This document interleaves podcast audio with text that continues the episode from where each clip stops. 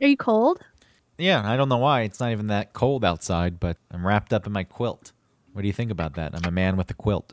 Uh, it's a pretty masculine quilt. Doesn't have like teddy bears, you know, on it or anything. It's a very masculine color scheme. I don't see anything wrong with a man having a quilt. No, if anything, it would be why are you so young with a quilt? You think ageism comes into play with quilts? Well, you think sexism comes into play. I think more ageism, age than sex. I think quilts should be distributed amongst everyone because they aren't just functional. They give a, an ability to express your personality. I don't feel like they make you very warm though. They serve the purpose.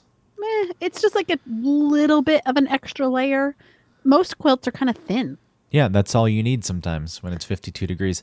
It's not like you're out in the wind. And you're not Yeah, but I want like a fluffy, soft something. It's probably perfect in the summer because uh it's light enough. yeah, it gets so hot. Last summer I didn't even sleep under the covers once. I bought a new comforter in June. Uh, and I slept on top of that thing. I didn't open my bed from June to September. Wow, it's like a, a vault when you opened it. Time capsule. Yeah, I had put uh, some food in there, some chips. smart. Did an experiment with some McDonald's products to what- see what broke down faster. That's what I was just gonna say. McDonald's, the burger was preserved. Yep, you ate it. It was delicious. It looked exactly the same coming out Yep. as it went in. Whenever I eat McDonald's, when I shit it out, it looks exactly like it did going in. That's what happens with pudding with me. Pudding, hmm Chocolate pudding it just runs right through. It's barely processed. looks the same. Though sometimes uh, I take Pepto Bismol with the pudding to make it a little darker, since, since Pepto Bismol turns your poop black. Black. Do, uh, does your tongue turn black ever taking Pepto? No, Some people have that because they're an excreter or something. You know, like the people. Some people don't get um, uh, newspaper ink on their hands. I think this is a tale that bored wives because they had nothing better to do back in the day because they sat at home serving the property of men. They didn't have anything to do, so they made up this story about ink. No, you think people are women who don't have the right to vote are sitting around talking about excreters? They're talking about, oh, did you know that some people don't get ink on their fingers? It just doesn't happen. And then they, it gives them something to do. Then they experiment and they talk to all their friends. On fingers. Read a real newspaper, get ink on your fingers. Why does newspaper ink rub off? Can newspaper ink make you sick? I don't, I don't see one thing here where it says that some people that don't get any ink on their fingers. Is it safe to eat newspaper? Where'd you hear this? um, from a very uh The mom's board. a very specific and Oh, um, cro- trustworthy source. Yeah, the Crofton mom's board. No, this is something from much farther back in my history. Okay, what was it? Michelle. hey, she knows a lot about things. Apparently not about newspaper. Are you texting her now? Hey Michelle, No, what's the deal? Probably asleep. It's, it is past nine o'clock. What's the deal with this newspaper ink? You lied to me. You lied to me. Bong. Hold on. Some people. I'm gonna write. Some people don't get ink from newspaper. What's the now this is confirmation bias because I'm I'm searching for something specific. Well, what what's the idea of the mechanism that keeps it away? It's because you don't have. You're not secreting something through your skin that would make the ink come off of the newspaper. When the ink just comes off, think of silly putty. not always. Think of silly putty. You put it on a newspaper and it picks that ink right up. You saying the silly putty's a secretor? No, no, that's not an alive system that that might But then why does it always pull ink up? because of the way that the the the whatever's in the silly putty. No. You can't put uh silly putty on um like a book and get the ink off of that. That's different printing process. Newspapers had to be done cheaply. You had to make so many of them every single day. I understand. You're still looking for this. All of the world's misinformation comes from old wives. they just got so fucking bored with life that they just made shit up. And it, look, I don't blame them. I'm just saying that's where it came from. I blame the dudes. The dudes who said your job now is to sit around and do nothing. You raise the kids and you make me food and you make sure the house is clean. And for all your efforts, I'll give you my last name. Wow, thank you. What a gift.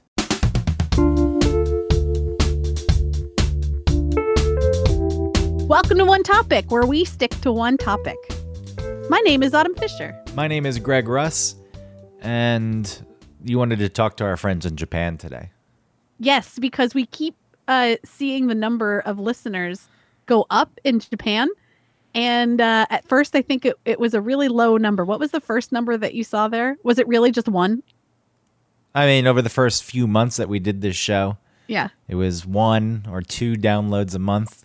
Yeah. And then last month, I feel like it was 60 something. What is happening? It's spreading like the coronavirus over there. We're the coronavirus. If only people would take us seriously. Yeah, I don't take the coronavirus seriously. Maybe I should, but all these people are rushing out and getting supplies, and I'm the person who says, eh, whatever. No big deal. And maybe I'll get sick and die. Served me right. It's hard to know how to react. This is not the episode, but it's hard to know how to react to this because it's like you don't want to blow it off and then And die. and yeah, and then it or, or you're not prepared for the worst. But you also don't want to go carry 16 rolls of toilet paper home. You don't want to overreact.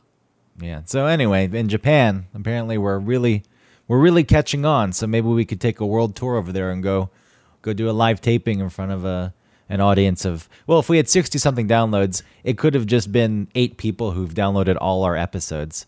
Right, So right. it you know, maybe we could get two of them out and do a live taping. It'll be like la- Okay. Radio Labyrinth at that point. A giant crowd. Wow. What? that was a straight burn. Nah, nah. That's just friendly joshing amongst Okay, amongst shows that are pals.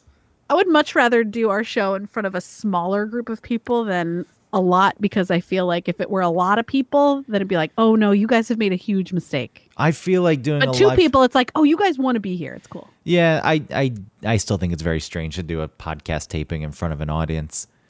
So there are some podcasts that do a really good job at providing a show, like Bitch Sesh.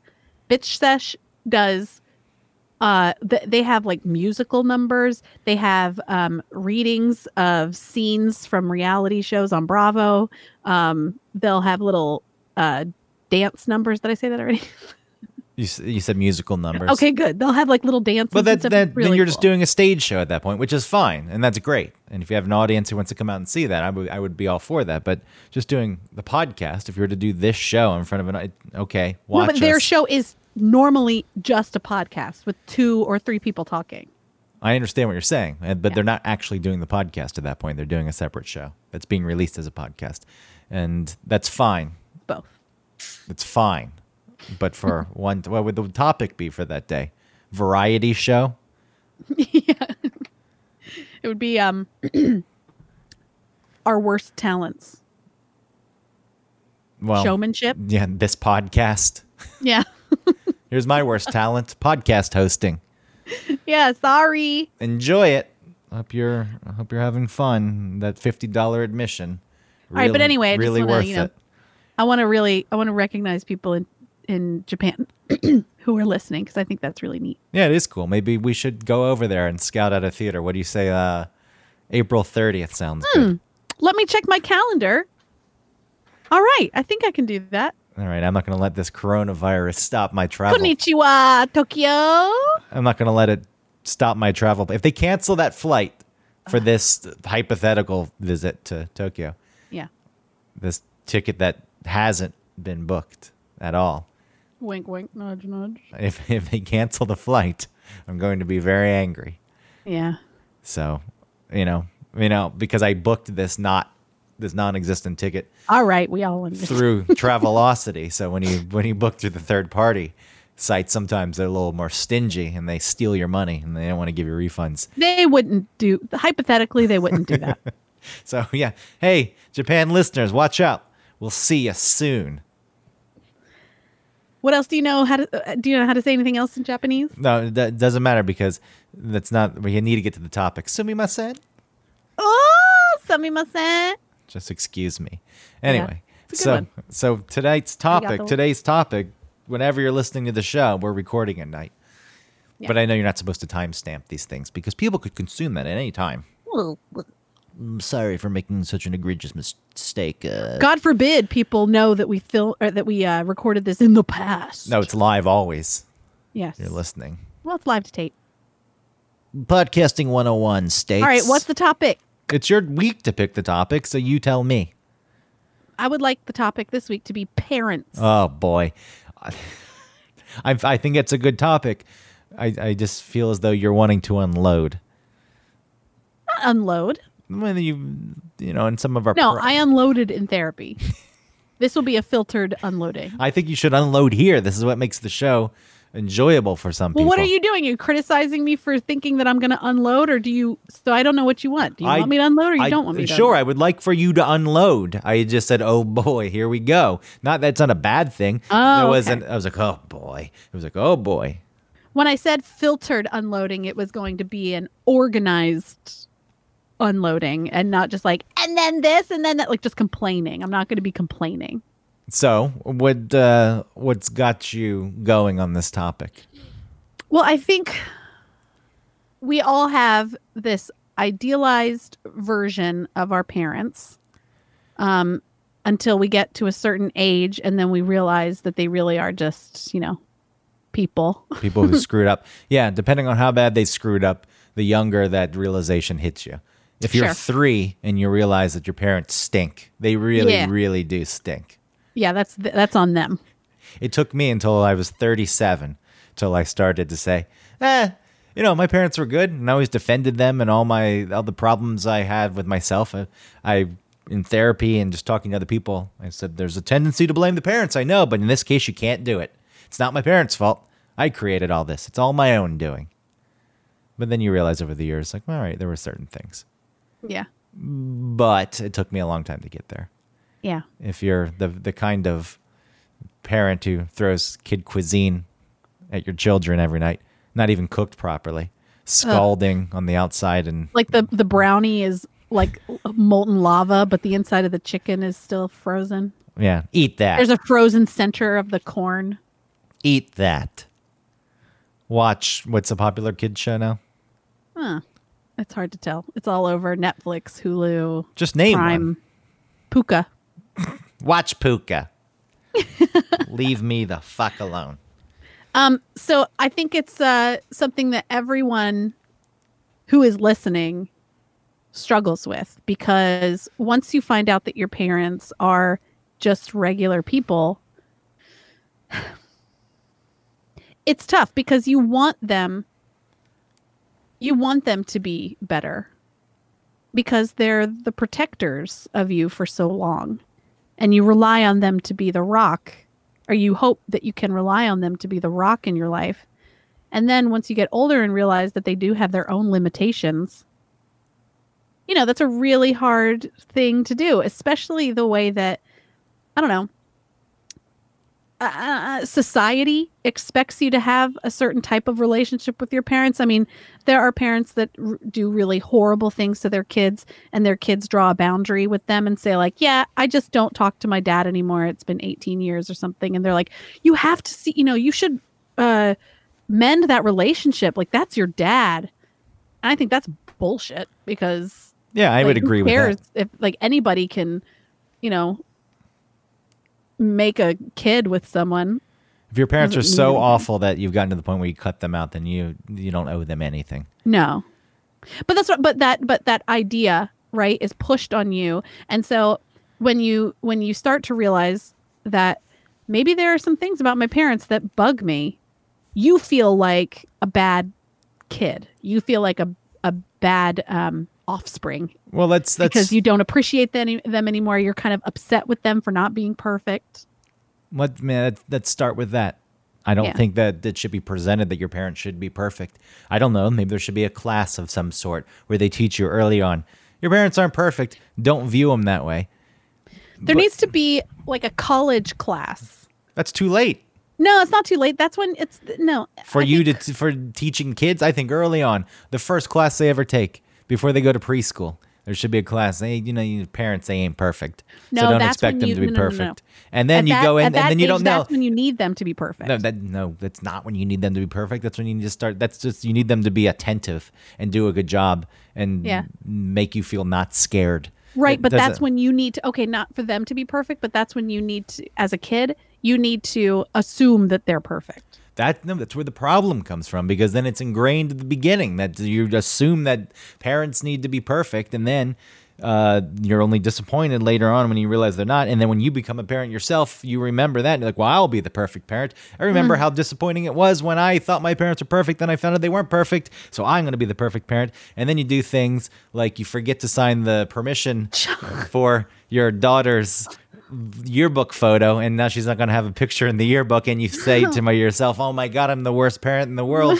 I failed miserably. That's what ends up happening.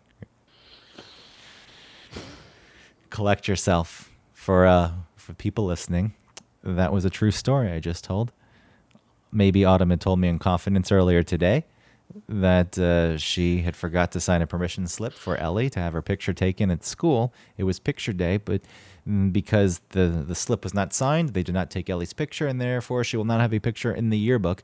Which Her kindergarten yearbook. I understand. There's senti- there's a sentimental value to that. The picture will Anybody be in there. looking for her, they're in high school, they go back, they're friends, and they want to go back and look at kindergarten. Whose class was, were you in? Oh, that person, let's go find you. Oh, there's no picture. I I get that. First, what is this? You signed the permission slip. I, from what I remember, it had it was the other way around. I know, that's why I didn't do anything about it. The parents used to sign a slip that says, "I don't want my child's picture taken." Otherwise, by default, you would get the picture taken. yes. And then and then you do the ordering of the picture. Yes, right? Like the picture, like the proof So- is on there with like a watermark all over it, and then you decide. But this is like you have to decide what background they want. You can like pick a background for them. Okay, I didn't do any of it. moving on from that, you made a mistake. There, the perfect parent illusion has already been shattered. I know, If and it, this if is it where took I this, am. if it took this long for it to be shattered, then you're already doing a good job. Or if this is the worst thing that's happened, you're fine. All right, listen. I want to start this. We've really jumped the gun. I want to start. You wanted to build up to that. yes. You want? I was I was I was making my point that uh, you know that no one teaches parents how to parent either. One, there's no way to be perfect because it's impossible because children are hellions. Yes, I know that. I I that you want to start there. We're going back to the beginning. So as a parent, thinking that you're going to be perfect, that's wrong approach to begin with and it's just something that people do because it's so easy. I'm not saying that people just do it all the time without thinking about it but it is just something that's happened a lot over the course of human history. People have become parents. You just do it. Sometimes you don't know what you're getting into. And it's ex- it's a weird thing because it's expected by society that you will settle down with someone and have some kids. So it's like hey here's this thing. Eh, you have it's no- not just that. well, you have no clue how to do it, but you know there's pressure to do it. We're all expecting you to do it, and people in your family are going to be disappointed if you don't do it because they want to have some kind of alt, al- uh, alternate relationship where they're not a parent, whether a grandparent or an aunt or an uncle, some outside relationship because it's easier. And so, look, there's kids, but I don't really have to take care of them. So then they say, have a kid, have a kid. Then you have the kid, and then you don't know what the hell to do because it's insane. Okay. It's insane to be responsible for some creature. A giraffe falls out of its mother's vagina and it lands four feet on the ground and it gets up and it starts walking around. And it's like the human to take care of that thing for 18 years, sometimes sometimes longer, because they don't leave. All right. I feel like can you switch your brain and think of a less cynical point of view? That's a, I don't think that is cynical. I'm not saying that having children is a bad thing. All I am saying is that if You're saying the reason why people have kids is because of some societal pressure, and that's not No, always that's not the case. that's not what I said. Sometimes I mean people make choices. They say they want this. It's something that's not an accident. Plenty of people do have kids that are accidents. Yeah. But even people who go into it prepared don't have a clue how to be a parent. You can read books, you can do whatever the hell you want. You're not going to be ready for this, and no one Well, because there you. is no one way to be a parent. No, but no one even tries to even teach you how to do it. Like, you'll figure it out. It's instinct. It'll just kick in. That's where I'm coming from in saying this is that it's a thing that a lot of people do because it's relatively easy to do to have the kid, to get pregnant, let's say. Yeah. I've never given birth. You have. I'm sure that's not easy, nor is it fun. but it's something that happened. Like once it's But- there, it's happening. It's weird how though um how horrible it is, but then how appealing it is to do it again. Nature fooling you. yes. Remember that? Yeah, I could describe horrible things and how it felt, but I'm still like, man, It's like falling off of a bike, smashing your head on the ground without a helmet, Yeah. and then your body saying, "That was fun. Do that again." not fun. Just like I kind of want to experience that again. It's ensuring the human race survives. But uh, Yes. anyway, I'm not. I'm sorry if it seems cynical. That's not what I'm trying to to do because I do think there's much value in being a parent and raising children. Um, I just all I'm saying is it's just something people are thrown into. So what the hell are you supposed to do? And maybe if there was some kind of class that was put forth that taught even parents that it's okay not to be perfect and just try to feed your kids things other than kid cuisine You're really shitting on kids' cuisine. well, because they were so disappointing. What was your favorite one? I hated them all. When you, You see when you see the packaging and the stuff Yeah. that comes, you want them. You say that good. brownie was the best. Well, I'm. You know what? I mostly got like Hungry Man or something. The the fried chicken one. That was so good. as a kid yeah, eating the Hungry Man. I loved it. It was the fried chicken and then corn and then a brownie in the middle and then what was on the left? Mashed potatoes. Yeah, it was so good. sometimes though with the Hungry Man, you wouldn't get the brownie because they would think this is an adult eating this. We're going to give you the the cobbler. Applesauce. Oh, a cobbler. Yeah, fuck you. But I want that like molten lava brownie that was not that was like hard as a rock on the edges and gooey in the middle. It was perfect. And then the chicken was so good. It was really good. was it good? See, my experience with frozen meals was they were awful. They were always a letdown, and that's why I'm shitting all over kid cuisine. Oh, I really well kid cuisine with the penguin. yeah, luring you in. Yeah, and and the the uh, entree part was always like I don't know dinosaur nuggets and nothing like the Hungry Man fried chicken. I wonder how much sodium is in the Hungry Man fried chicken meal. It's the only way it has any taste. It's the sodium. Same Yeah. with airline food. Anyway, getting back to parents, where do you want to start with this? Well, I You're- was going to start it with my parents. Okay, so it's you as a child and your parents. Yeah. Um, I grew up with uh, both my parents. They're still together to this day. Um, we had a lot of fun. We sang in the car. They exposed me to um, theater and musicals. We did a bunch of theater um, with our. It was it was church theater, but it wasn't like crappy, stupid church plays. You know, where someone learns like the gift of the magi or something. It was you know, we did Godspell and um Joseph and the Amazing Technicolor Dreamcoat. We did, uh, we did Nunsense. Uh, we did. it was it was really fun, and so I um I had a really good time with my parents growing up. Um, as a teenager, I was still very um proud to be with my parents a lot of the time you know, I, I wasn't the teenager that was like having them drop me off far away, uh, like at the mall, but don't hang out with me, you're gross. which is so ridiculous. Everyone's got parents. Not not everyone. So sorry for the anyone listening who doesn't have parents. We just lost I mean, so many. you have parents somewhere. Maybe they weren't in your life. okay, yes. We know. Uh, and mean. if someone else raised you, then maybe you consider them your parents. But I, look, I, I'm not going to have foot in my mouth. Foot in my mouth. Point is, what you're saying, someone's got some kind of parental figure. Then it's like, so if you're seen with yours and someone's making fun of you for it, Yeah, it's you're like, what the fuck? yeah, where you- are your parents? Yeah, These are the I'm here with my parents because they're here with me. If it wasn't them, it would be with your parents. So shut the fuck up. Yeah, what a ridiculous thing. But I bought into it. But you're saying it didn't bother you so much. No, I really, I really wasn't bothered. My dad, if I was annoyed by anyone, it was mostly my dad. You know, he would, I would hear him tell the same joke over and over to different people. Um, I just little dumb things, like even like the way he bopped his head to music. I remember um, complaining about it to my cousin, and I was saying like, you know, when you bop your head like this, it's or it makes sense. But when you do it like that, like my dad does, it's so stupid. She was like, I don't know what you're talking about. it was just because I don't know. You had to. It was that stage, right, where you just have to create distance between you and your parental figures. Um, Yeah, I think it's jarring if you realize you have something in common with your parents at a certain age. Like, wait, no, I'm not supposed to be anything like you.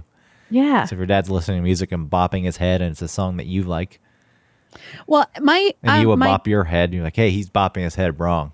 honestly it was like i feel like you know so it was in the 90s and there was a lot of that r&b sort of rappy hip-hop 90s music you know that would be happening Mhm. and i felt like there was like a cool way to like bop your head and he did the opposite of that it was so stupid yeah, it's like the '90s joke of how a white person drives and how a black person drives. yeah Yeah, and they were just applying it to your dad, and there's a cool way to bop your head. And a yeah now, what? Yeah, what was the hip hop you're listening to? Bone Thugs.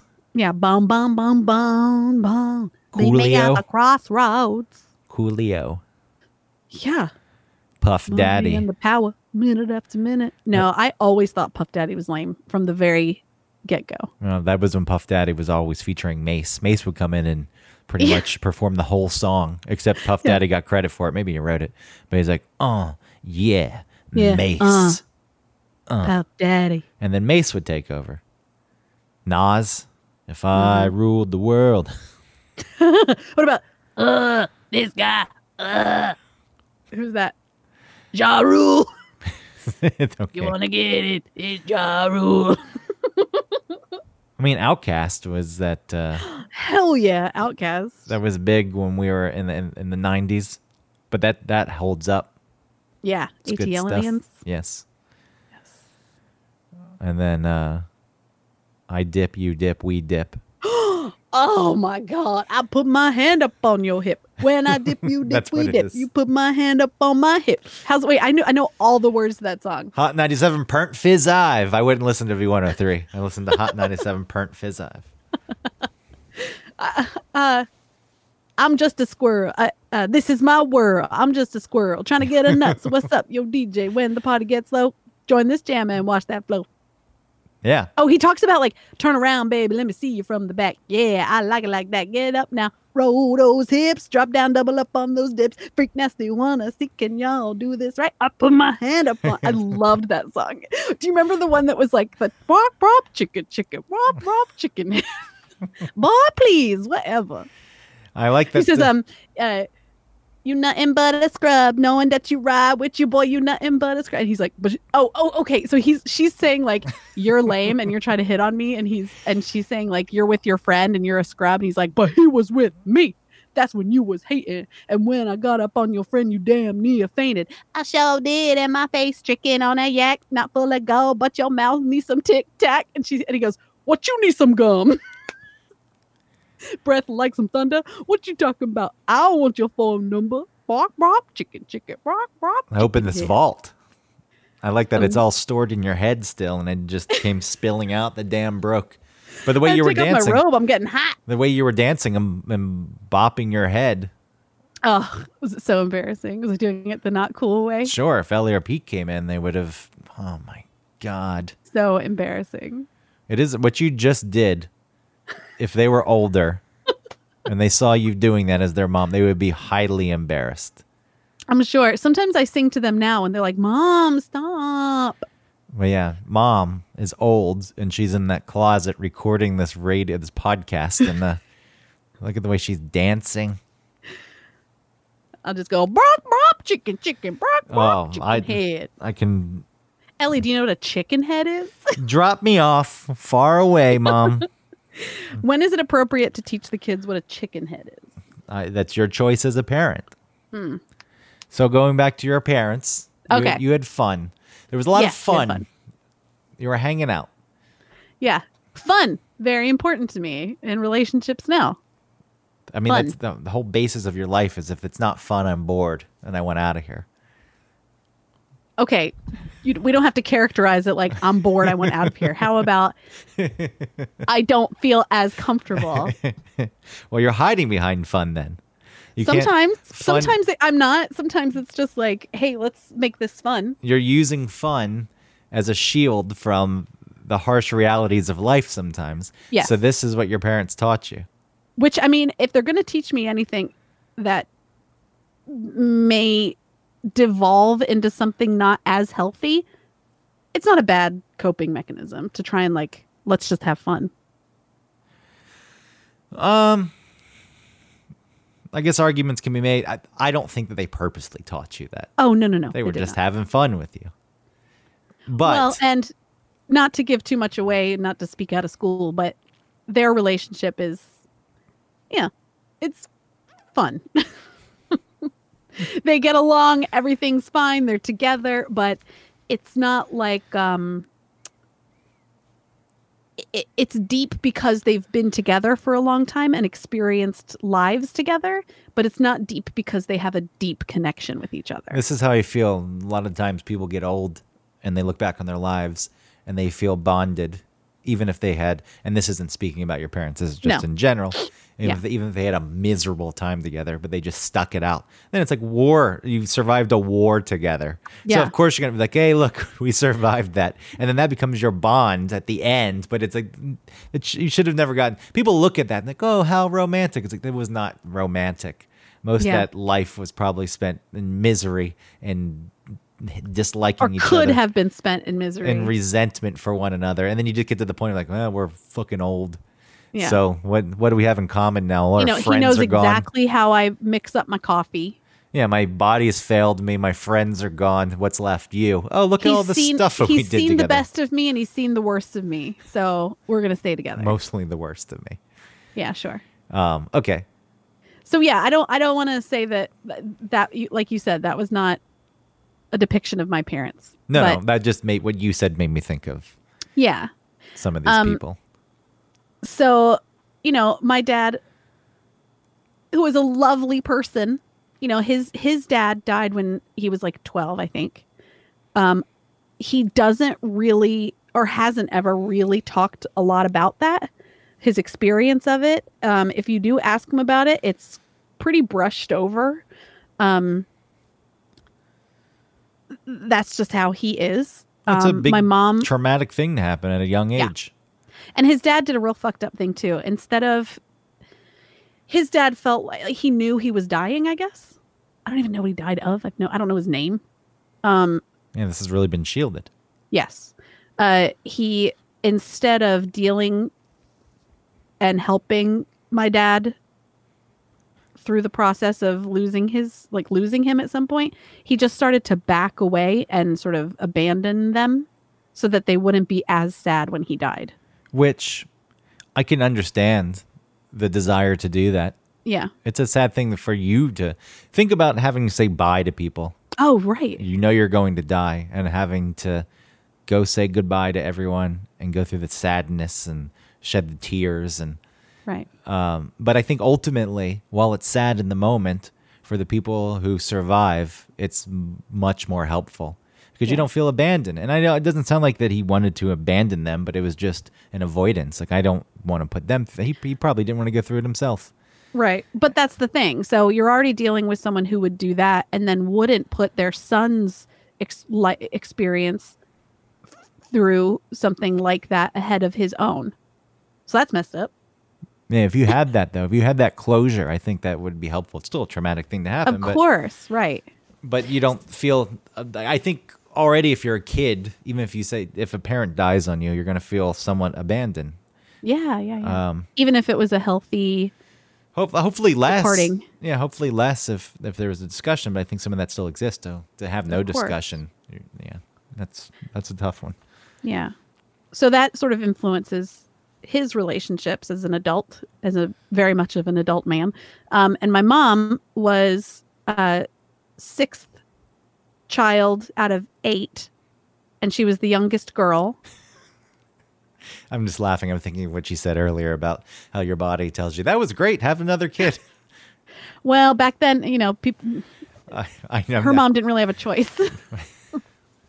um, her dad was an alcoholic, and her mom was adopted under some very traumatic um, circumstances, and con- the trauma sort of continued where um, she was uh, she and her sisters or brothers or whoever were allowed not my mom but my grandma she was allowed to see her own mother but not interact with her like not go to her.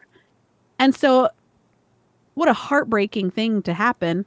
And then she was adopted. I think th- weird things happened. I think she was separated from her sister. Anyway, so you're bringing those two people together with eight kids. My mom being the sixth out of the eight. Um, and then so they they had the seventh and eighth kid um, like back to back. They were like Irish twins. They were like 13 months apart. So my mom was very much lost in the shuffle. Unfortunately, she is a very anxious person. Just that her, I mean, her chemistry is set to anxiety. So as a kid, you're saying that's nature. I think partly you can be a more anxious person or a less anxious person and then things happen to you that may increase that anxiety or decrease that anxiety or whatever. Yeah, I but agree. for her, you can I think that predisposed and then nurture can pull it out more. well, I think she was predisposed and then because she was so lost in the shuffle that there was no one there to help her navigate those feelings of anxiety and that has really influenced how she navigates her own life today. So, none of this was really I never really considered all of that until very much recently and how their lives have affected them which affects their relationship together my parents and then affects their relationship with me which then affects my relationship with my relationships all around me And your kids. And my kids And I think you're a good parent, from what I oh, know. Oh, I'm not saying, and I and I'm not saying that they were bad parents, and I'm not I'm not saying that I'm a bad parent. no, but, but, when you say it affects, like, but that's the way. Yes, that is the way it goes. So let's just look well, at. let that- me let me let me connect the things together. So, what what I get annoyed lately with my parents is that why aren't they trying to be better?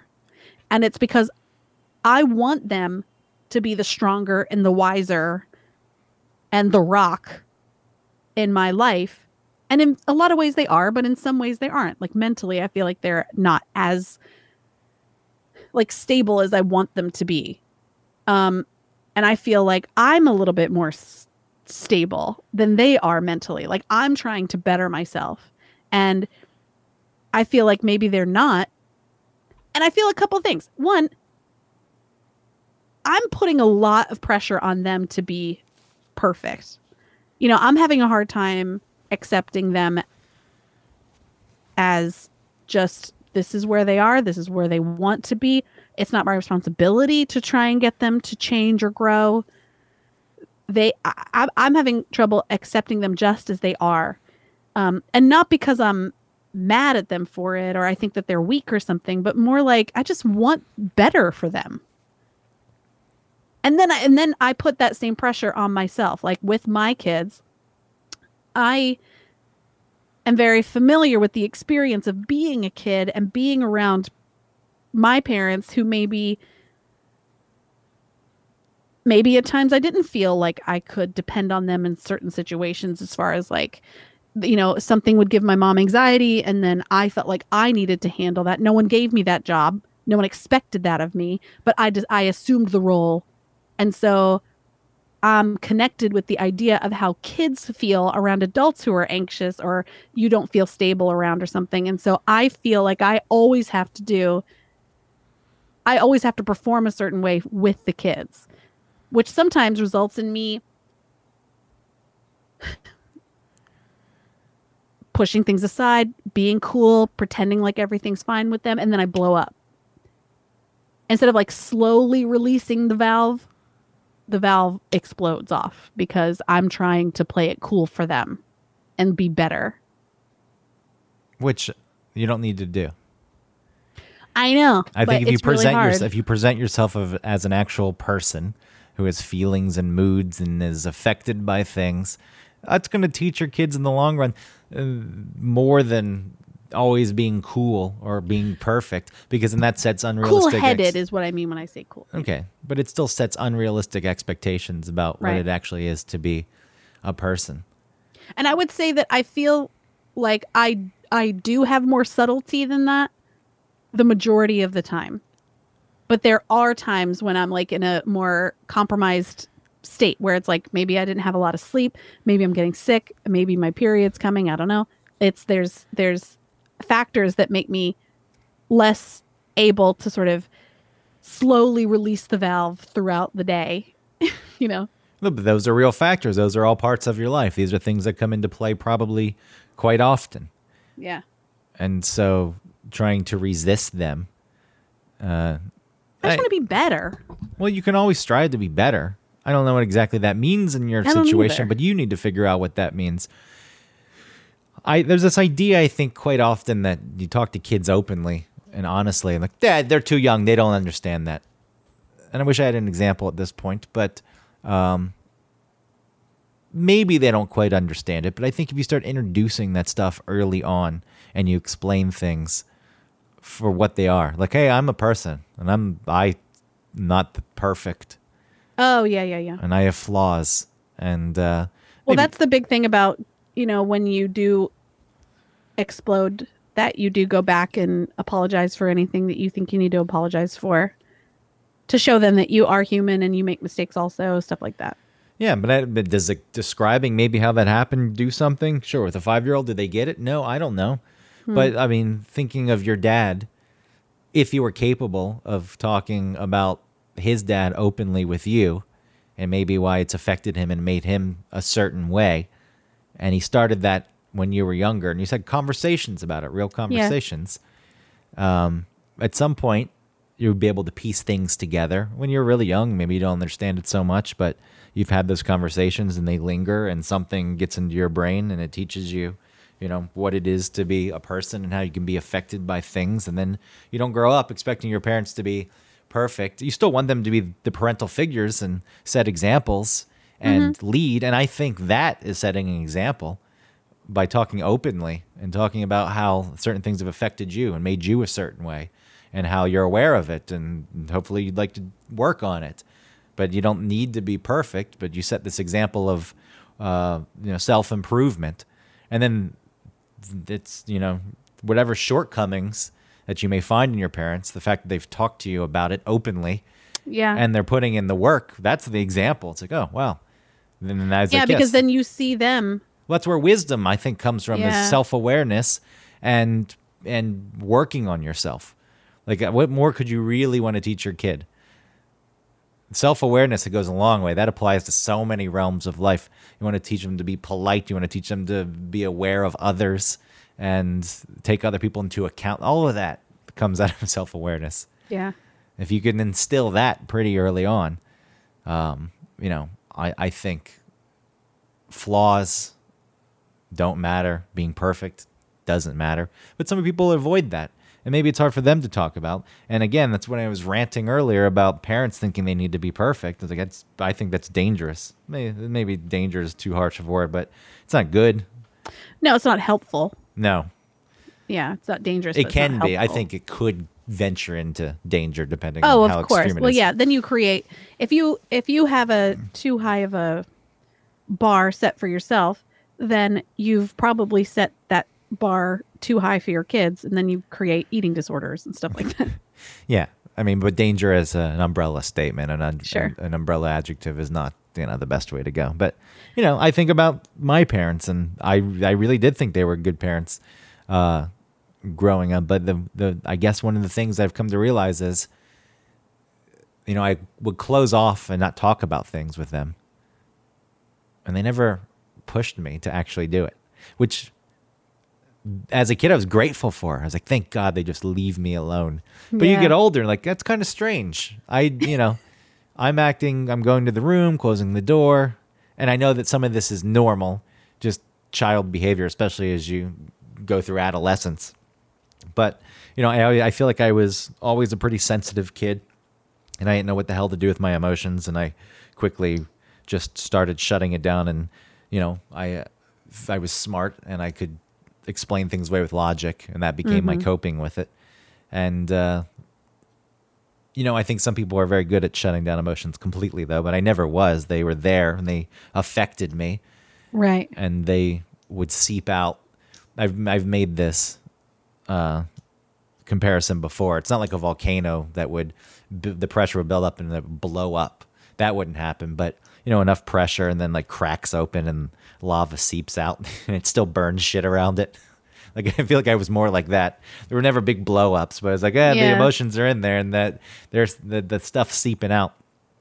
And you know, and the fact that my parents just kind of left me alone. Would the things seep out and they would see the result of that and still not do anything?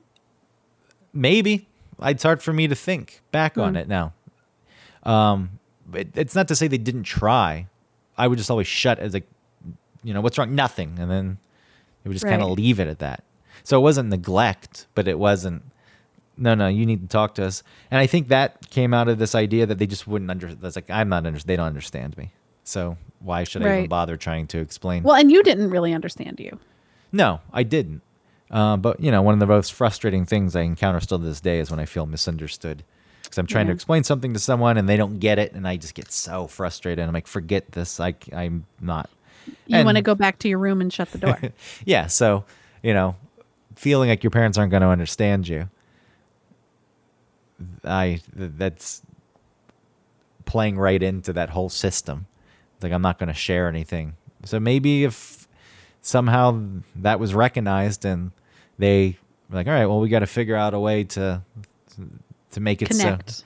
Yeah, that it could have gone a little differently, but you know, as I've grown older, my mom's anxious, and so I think predisposed anxiety I have. And your then- dad might be too.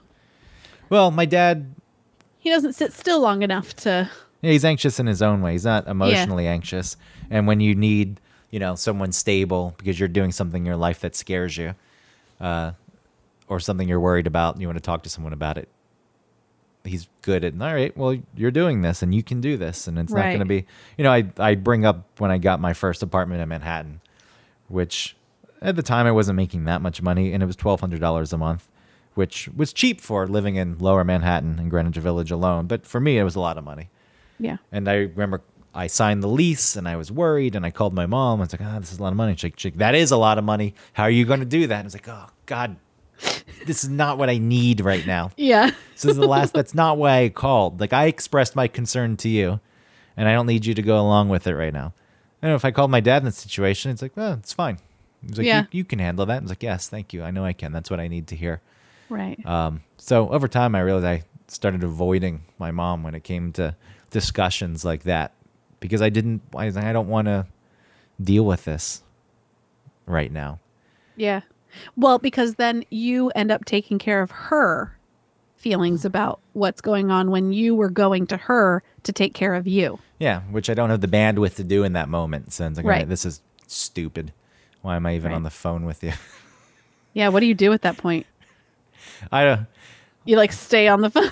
You're like, okay. Yeah, I guess shut down mentally a bit. Um, no, my dad, growing up, his dad drank a lot. Um, you know, I didn't know my grandfather to be an alcoholic because he had a heart attack at like 58 or 59 and uh, changed his whole life around at that point. And he lived to be like 86, 87. So he had a good 30 years after that, but he stopped smoking, he stopped drinking. But yeah, apparently growing up, he just drank a lot. And, it, you know, I, from what I hear, he wasn't a mean drunk, but it still causes problems in a family. Of course. And so my dad would just busy himself with just anything. He played on like three soccer teams, mm-hmm. just stuff to stay away from the house. Yeah. And that carried over.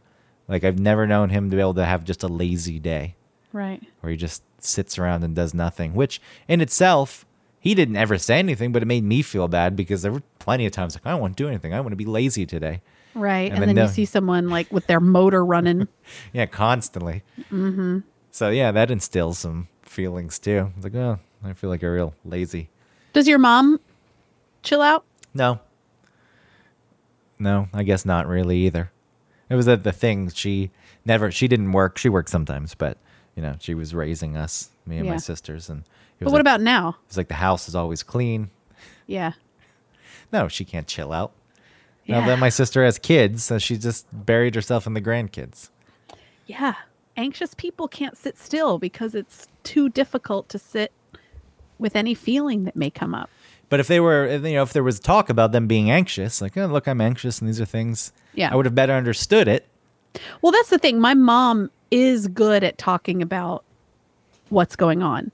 You know, when we talk about things like I, I've everything I've said in this podcast about her, I've said to her face, and she doesn't take it as insulting, or she doesn't like double down and defend it or whatever. Like she's she's open to talking about it and thinking about it, and maybe that enables me to feel like I can explore my own mental um illnesses. Nope. my my own mental states, I guess, and not put a lot of judgment on them. Yeah, but I feel like what's happened now that you've put in some work and you're starting to understand things, now frustration is growing with your mom. While she's been good at It's been no, no, expressing bef- it. before I was way more frustrated with her because Oh, you I understand it didn't- better. I, but I f Yeah. I, feel like you get a little more frustrated now that she's you want her to change things. So now Right. she, you can understand it better now. It sounds like, yeah, and so maybe some of that frustration's gone away. But it, I feel like sometimes when you talk about it, it's uh, switched a bit, so that now you're just frustrated that she is aware of things, but Yeah. isn't taking the next steps. and it's not up to me No, you know it's not it's it's not my responsibility to get her to do that um i'm not gonna call her up and tell her that i'm disappointed in her not doing like i'm not i'm not gonna do any of that No, but you still want her to, like you said, you want your parents to be the parents. You want them to be a little more advanced and ahead of you and things. yeah And what I've realized with that's an unrealistic expectation i'm sure what I've realized with you know my parents is as I've gone to therapy and have a better grasp on these things, I am introducing things to them, yeah and you know my dad's much more receptive to it. Surprisingly, I thought he was this stoic guy who you know he was always emotional when he needed to be, and he didn't like if I was in a situation where I felt like I wanted to cry, but if other people around, I wouldn't do it. But he would cry in front of people, like a friend died, and he would cry and things. And so it always seemed that part seemed very healthy, but for some reason in my mind, it's like, yeah, it was this. I never gave him. maybe a he didn't sit still long enough for you to get a good read on his emotionality Well, yeah, I never gave him a chance to even show that he could understand, because he's he's you know, really. Uh, when I introduce things, curious about them and Mm-hmm. explores them. My mom's being a little more difficult. yeah She thinks she knows best. That's, I mean, her dad died over about a year ago at this point. And uh, the way that happened, it was something in the hospital, and they he probably didn't have to die, but there was some treatment that they didn't they didn't treat him properly, and you know it's that's hard, I guess, when someone dies unexpectedly and you want to blame someone else, and Yeah. uh, but you know the things that she needs to do to move past it, she doesn't necessarily. She did work on the things a little bit, and then just like no, never mind, I know how to do this myself.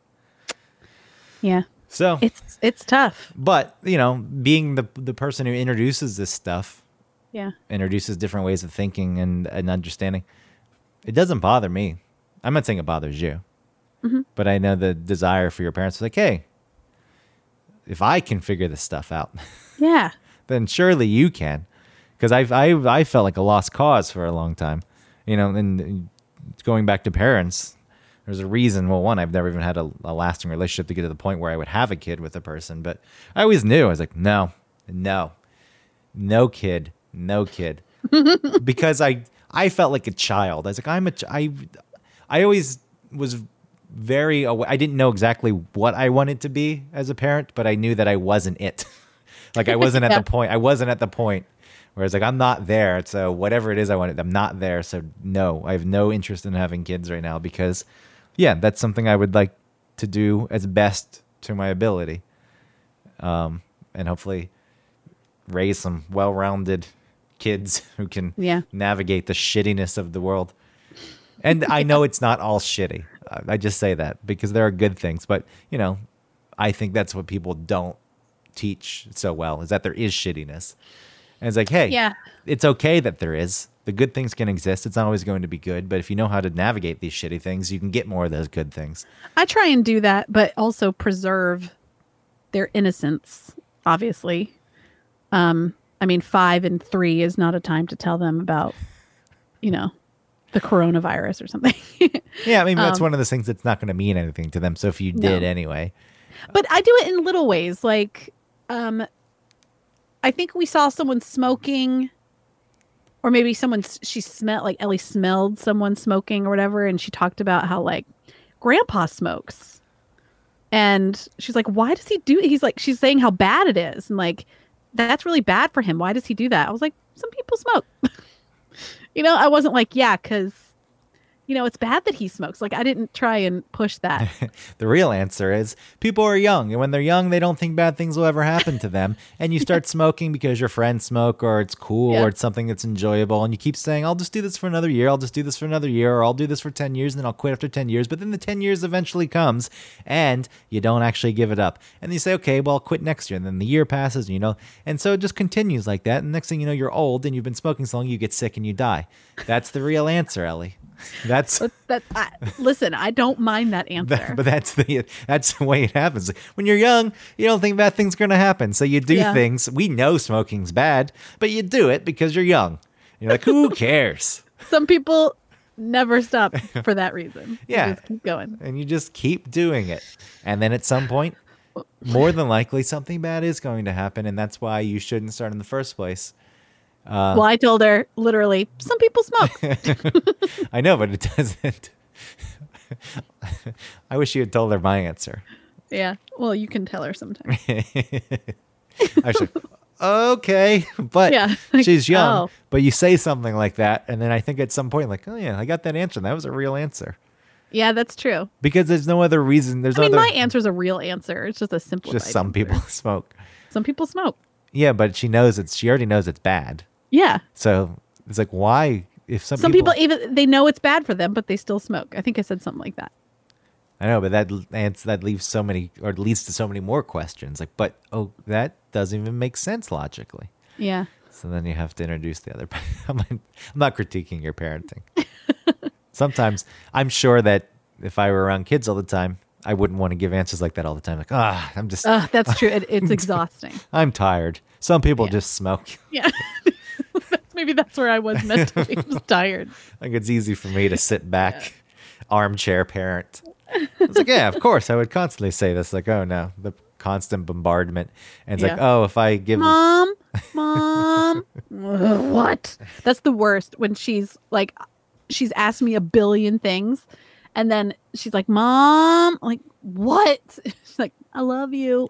Fuck, I love you too. Yeah, and so I say, you know, everything I say on this episode, uh, I'm sure it's easier said than done as a person who doesn't have kids. That, in theory, I stand. All your experiences from being the kid. well, some I, of your I've dated someone who had a kid before, and I spent time with the kid, and I learned. Yeah. Um, But no, I think for me to be a good parent, I needed to know myself and understand myself more.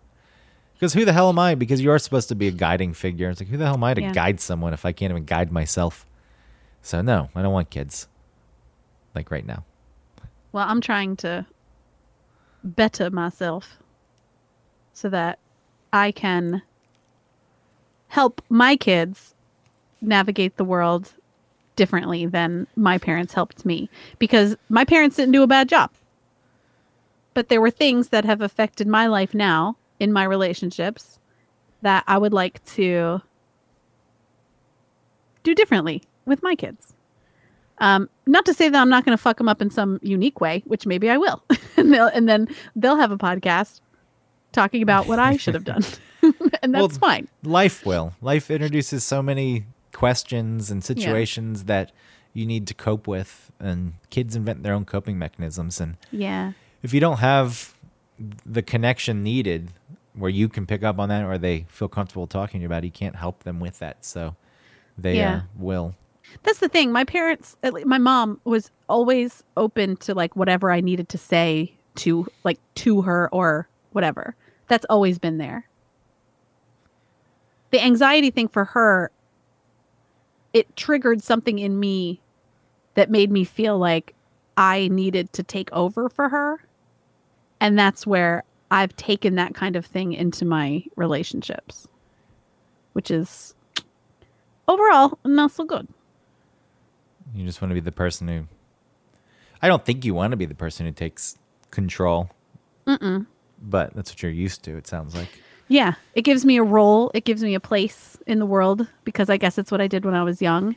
And then, like I said, the, the relationship between my parents can sometimes be, you know, something that is, you know, uh, not a river that runs that deep.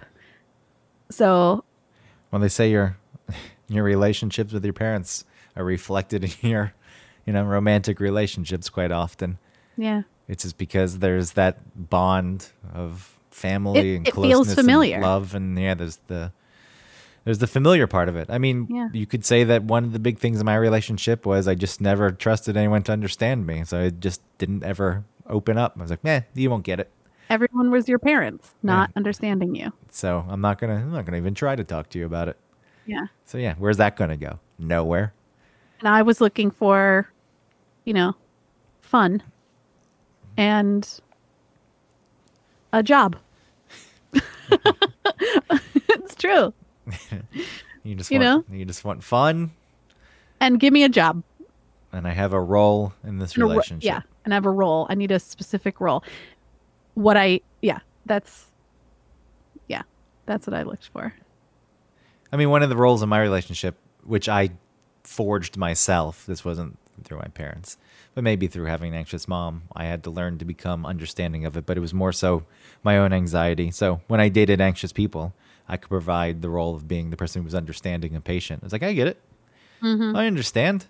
But then that suppressed a lot of what you needed or uh, suppressed any chance for you to express a need because of how it might make them feel. Yeah. Because you're supposed to be the understanding one and the one that doesn't push them in any way that makes them anxious. Yep. Yeah. That's where it comes from. I guess. My uh, relationship with my parents. Yeah. Yeah. Uh, but, you know, I've started to push them. And, uh, you know, that'll reflect in other relationships. Yeah. We'll see. yes. I guess we shall see. So, anyway, I think uh, you, because you were very upset about this picture thing today. Ugh. And I get it. But you don't need to be perfect. It's just so unfixable. I talked to this I, I talked to I emailed the teacher and I asked if there was a makeup day and she said no. That's weird I, too. I want I want to ask I want to call the school and say could like I send in a picture from when she was like her previous school picture or whatever it was maybe from uh her daycare her pre-K. All right. Well, that I think would be good parenting. You screwed up. Yeah. Don't beat yourself up over it. Don't think you're an awful parent. And if you can find a solution, then there you, you did your job, and you're actually a very good parent. Thanks. Even if you just try and there's not a solution, you still went further than maybe a lot of parents would. I know there's I think that there's some I, I I don't know what it is, but something about, you know, if you're looking into being a good parent, you're already a good parent. Yeah, self awareness, thinking about it, wanting to improve. That's all it boils down to. I don't know why it's so difficult. It's difficult. Because it's constant and it's changing Mhm. constantly because the kids are changing, their needs are changing. It's It's a good test because everyone's needs are constantly changing. It just happens more at accelerated rate, probably with kids, or it's more obvious.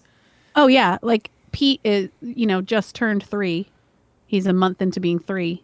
And two months from now he's gonna have a whole new different set of abilities and it's all gonna change in like two months. Everything changes so quickly with them. Man, it's the same thing that needs to be applied to other relationships. People's Yeah. needs change, relationships change. If you can be flexible. Yeah. Allowing them to change. Yeah. And keeping up with it too, not expecting them to always be the same forever. It's a good point. There, so you feel better. Yeah, I do. You Thank missed you. you. missed the photo op. Fine. You'll be all right. The kids will be all right. Maybe, Um, or maybe it'll really screw Ellie up. Like this I is never the, got a kindergarten picture. This is the She's- moment she like- cites on in therapy or in her podcast. Yeah, exactly. My mom fucked up picture day in kindergarten. I'm sorry, Ellie. Uh, thanks for listening to One Topic. I hope you guys liked this episode. I really wanted to pick a topic today that um, a lot of people would connect with. So I hope it connected with you. And like and subscribe, rate and review. And uh, Listen for Hey. the, yeah. maybe if you have any ideas for topics, could we solicit that kind of thing? Maybe if you want to go to our Facebook page or. Sure. I mean, we did. Uh, we've so we've taken a topic suggestion once. It's Yeah. become somewhat of an infamous episode. Um, yeah. Sure. yeah if uh yeah if you have any ideas of um a topic you'd like us to cover i would uh be really interested to know what it is get in touch with me on social media or us through one topic uh, facebook page or i think we're on twitter you can email us i think it's one topic 01 at gmail whatever search for it find us you can get in touch with us It is. and tell It us. is 01 okay at Gmail. One But yeah. topic 01. Zero Thank you. one. Zero one. Zero one not lmnop1